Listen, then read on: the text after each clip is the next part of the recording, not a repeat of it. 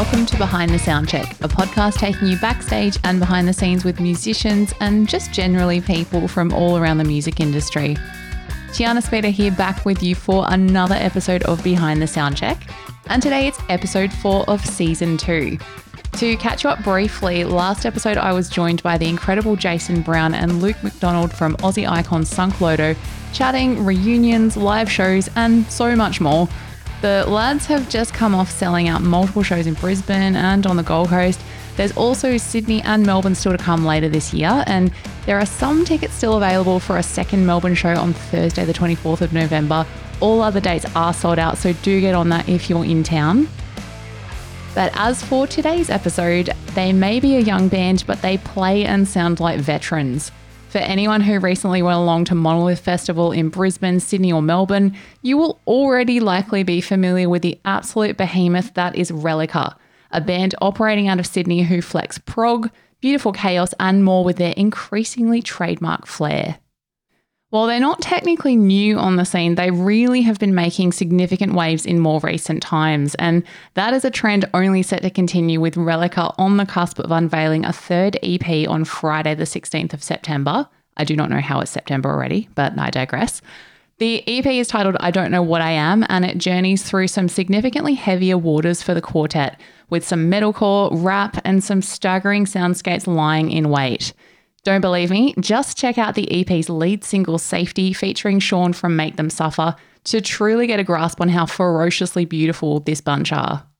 Throughout their journey so far, Relica have shared stages with Sevendust, Northlane, Caligula's Horse, Thornhill and many, many others. And for a relatively young band, they're also sitting on multiple tracks clocking over a million streams each on Spotify alone. And it is safe to say the future is extremely bright for Relica as they continue to carve a path of innovation and badass metal.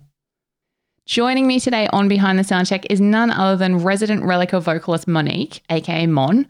Not just a powerhouse performer and incredible artist, Mon is seriously one of the loveliest people you will ever meet in your life. I stand by that fact. It's absolutely true, as you're about to find out. But without further ado, here is Mon from Relica chatting about the upcoming E P, inspiration, some creative thinking with a recent wardrobe malfunction and more. Here we go. Well, I'm here with the incredible Monique from Relica. Mon, I don't know where to start with you, like not even just in twenty twenty-two, but like let's talk twenty twenty-two to start with. New E P on the horizon, multiple festival appearances, shows, singles, generally taking over the world, it seems. How are you feeling right now in this moment, particularly coming out of a bizarre couple of years in its wake? Tiana, I am excited. I am just, I, I have a lot of pent up energy, I think. Um, and it's good that right now I get to let it out on stage. Um, yes. It's been so cool um, playing Monolith. It feels like, yeah, everything feels like it's falling into place right now, which is really Um, special, and it's just a payoff moment. Um, yeah. We have been working really hard, and it's it, it, there are definitely still struggles behind it. It's um, it, it's very overwhelming. Mm. Um, rarely at the moment do I get those moments of um, just sitting back and letting it happen. I, mm. I feel very active in my own life right now. I can't be passive, and sometimes you need to be passive in order to recharge, um but I'll get there. Yeah.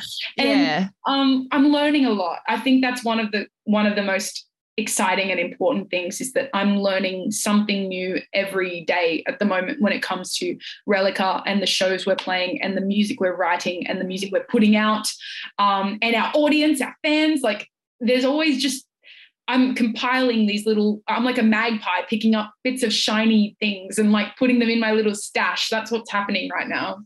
Yeah. And I think that's the thing, like, you know, if you are that busy and you've got so much going on and you're not learning, it's not that it would be a waste, but like good on you for actually utilizing it to just continually propel you forward. I mean, and like, like you kind of touched on, if it seems like it's perfect and everything's going flowingly to plan, there is that much hard work going on behind the scenes that no one gets to see. So it's yeah. like, it's admirable, but yeah, downtime's also my enemy. So maybe we can learn together somehow to get downtime. That could be yeah. our goal for the we'll rest. We'll send, remind, send reminders to each other. Like, hey, what are you doing? Yeah, Stop relax. Well, and obviously a huge fixture in this year, aside from everything else, is the upcoming release of your new E P, I Don't Know What I Am. like, as soon as I read that, I was like, oh, oh my God, that's like the title of my life at the moment. Like, it's right? such a universal title. It is. Like, it's so fitting, but obviously it's quite a personal thing too. But tell me, when did the ideas for this kind of first spring to life, like, I know we don't like to talk, talk about the pandemic, but would you have released this year regardless? Like, how long has this been in the works? Because it's not your first, as we know. Mm. It's, um, it has been a little while in the making. I mean, I think that this E P sort of started coming to fruition somewhere around the twenty twenty to twenty twenty-one mark. So yeah, like, we don't like to talk about the pandemic, but that definitely was a factor in it, mm. in its um, fruition, I suppose. Um, it's, it, it, I think that the reason that we're releasing it now, yeah, it does all come down to strategy, really. Yep. Um, and thankfully, we're working with a team who can really help us navigate those those strategies and, like, yeah. help us form them down and lay down the groundwork for it.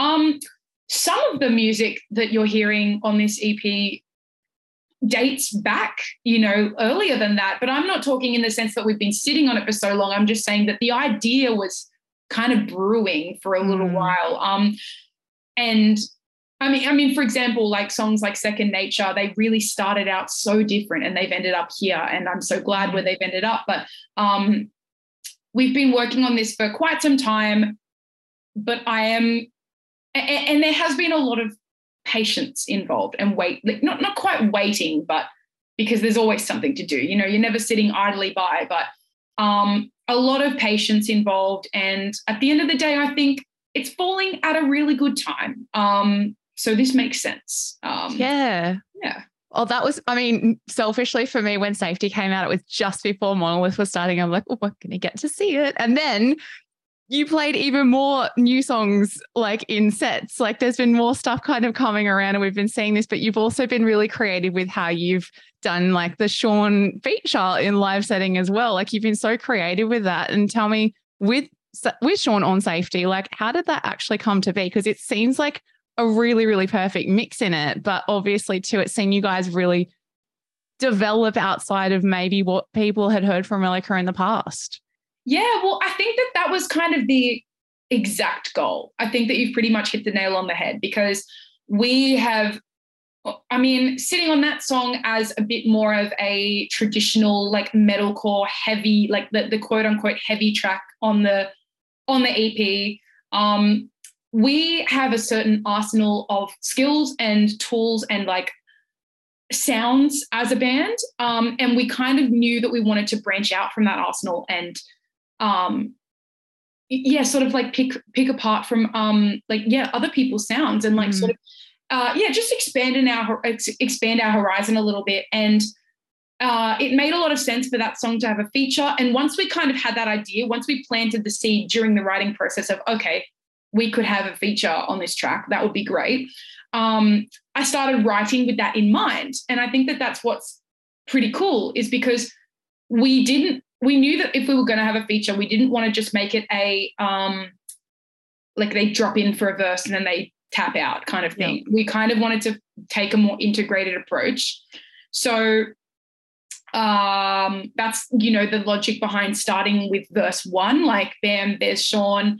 He's got a few little ad-libs throughout the choruses, and then, like, there's the breakdown and, mm-hmm. um, yeah, it's um, it's a little bit of a sort of unconventional way to do a, a feature, but it made so much sense. And Sean really was the perfect ingredient to all of this. Um, we couldn't have really picked anyone better, honestly. Mm. He, he really nailed it, and especially he's close to home too. I mean, he lives on the other side of the bloody country, but, like, um.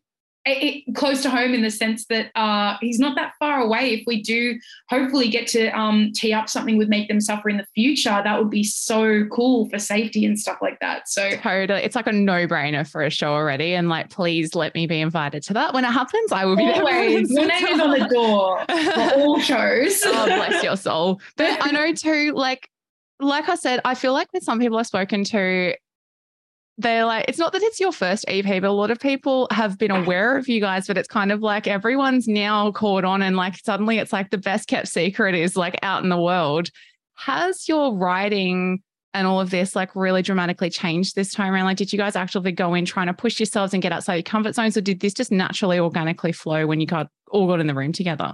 I mean, I think there's a little bit of both, but I think we lean more towards the actively trying to do something here. Um, I mean, it's it's all in the name, really, that I don't know what I am. We have known for a long time, and like, like sort of ever since we started releasing music that people were hearing and responding to, um, whether online or at shows or whatever, there's always been this recurring theme of like, what are you? You know, like what, I don't know where to place you. I don't know if you're prog. I don't know if you're metalcore. I don't know if you're this, that, the other. Um, so we kind of wanted to play with that idea a little bit. And um, we all, I think, as individual writers had something new to take, to put down this time around. Um, for me, that was me writing from a personal perspective as opposed to kind of a little bit more narrative-based. And in the past, that narrative-based thing hasn't been an intentional thing. It's been more of a natural progression, like you said. Um, it's just how I wrote comfortably. You know, mm. I, um, I'm an English major. I, I, I write pretty frequently. Um, that's something that sort of felt like it's kind of what I know. It was in my comfort zone. But I knew that this time I was like, look, I've got a lot to say.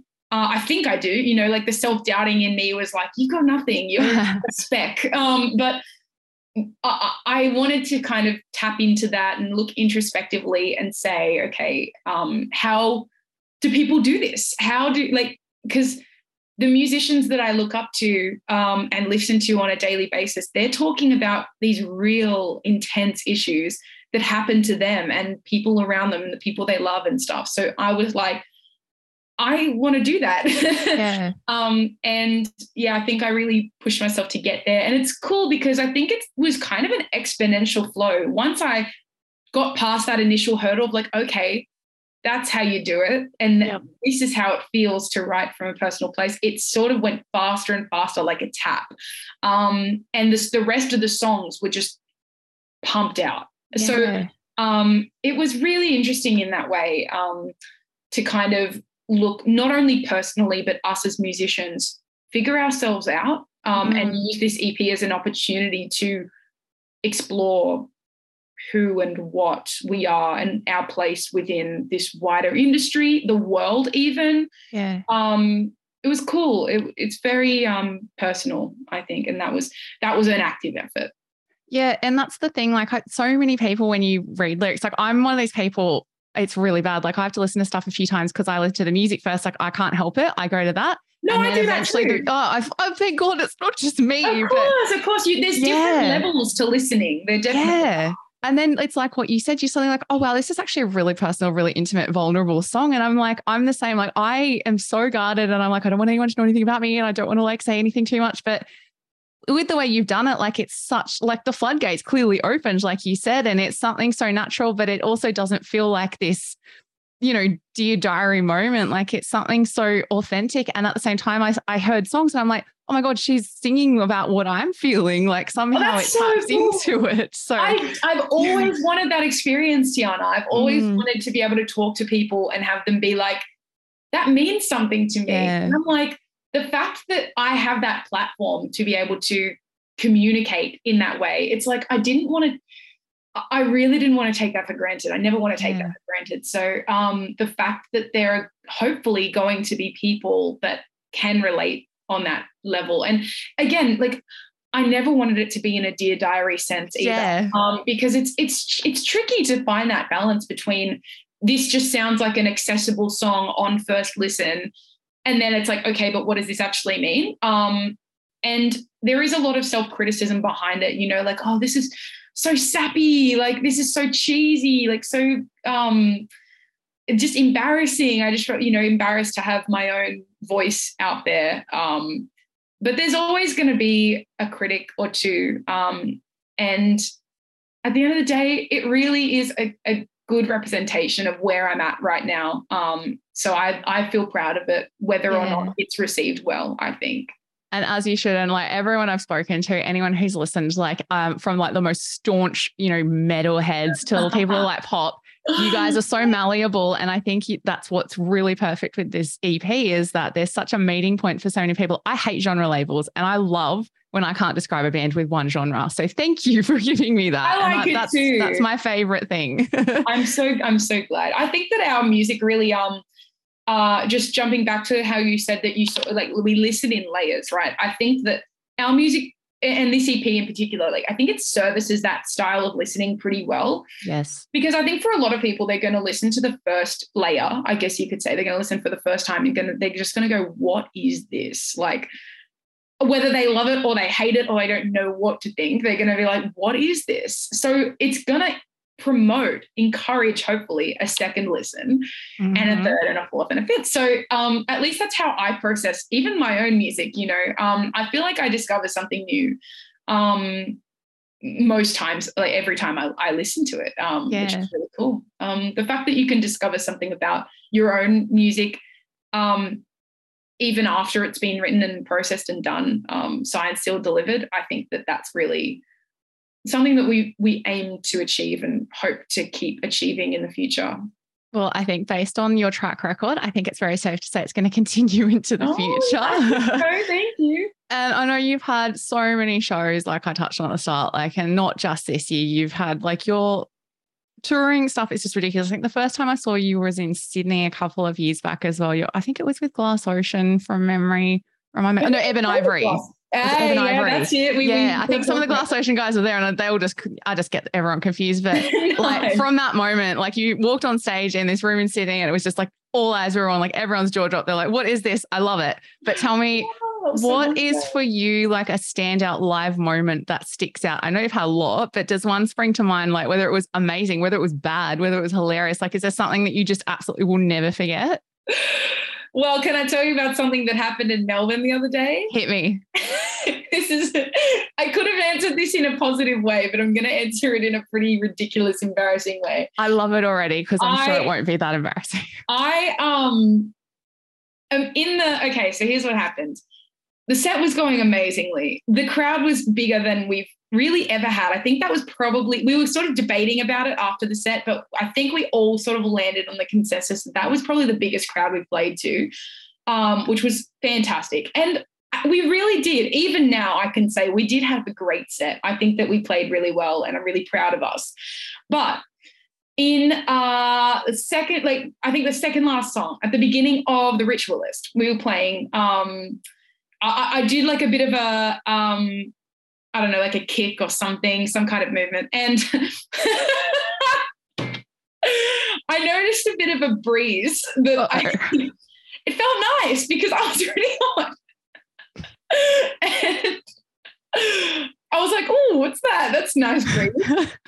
Turns out that that wasn't a good breeze because I ripped my pants. um, I was wearing, God, the best pants to rip too. I was wearing like leather pants. They weren't, they weren't real leather, of course, but like they were, um, you know, like pretty tight um, pants. And yeah, so they ripped right in the butt. And um, I kind of just, I, I kept, I kept going, you know, that's what you do. The show must go on. Absolute professional. Yeah, you have to. And, but I, you know, I move a lot in, in our sets. So I, I turn around, I do whatnot. And every time I caught myself going to like, turn around, I had to like, oh, no. So you, I don't know, I don't think it was no, I, being like completely lack of criticism for myself, I don't think it was noticeable to anyone who didn't know. But for me, I kind of like jammed up a bit and I got a lot more rigid and less movement happening. Then at the end of that song, like when I stopped singing, I like kind of did this waddle off the stage. And there were these two poor crew guys. Um, shout out to them wherever they are. Um, I didn't, I don't think I quite caught their names. And I'm just going, gaff tape, gaff tape. Because we still had one song to go and it was one of the bouncier ones. So um, some guy was like, oh, okay, yeah. And he gaff tape, gaff tapes my butt. Um, it immediately fell off naturally. Um, gave so, it a red hot go though. Yeah, we gave it a go. And yeah, I just went the rest of the set making sure that I didn't expose myself, and then I had to run off and change after. Um, So I suppose that's a very significant moment that I'm not going to forget, especially since it was the biggest crowd we played to so far. Of course, that's when it would happen though, right? But I know. Like, I feel like it's a rite of passage. Everyone has to have a story like this. And like the amount of people I've spoken to, like their first big support, like they fell off stage first, first song, like all of this stuff, like it has to happen. And you handled it beautifully, might I add. So thank you. This um, is all good things, I feel. And also it's probably something that would happen to me. So I'm with you. I'm with you. I was honestly, when it happened, I'm just like, of course, honestly, yeah. like trust me. But um, no, I. It definitely builds character. It, it does. Character. And um, I, I'm still, yeah, I st- I'm still stoked for the show. So yeah. We ended up pretty good. It was, it was pretty good. Well, by all accounts, like not just that, like all across the board, you are an incredible problem solver. You're an incredible planner. And I feel like it's just going to be, you know, it's, there's always going to be things that happen, but no matter what happens next, there is just so much goodness, even in the short-term future with I don't know what I am.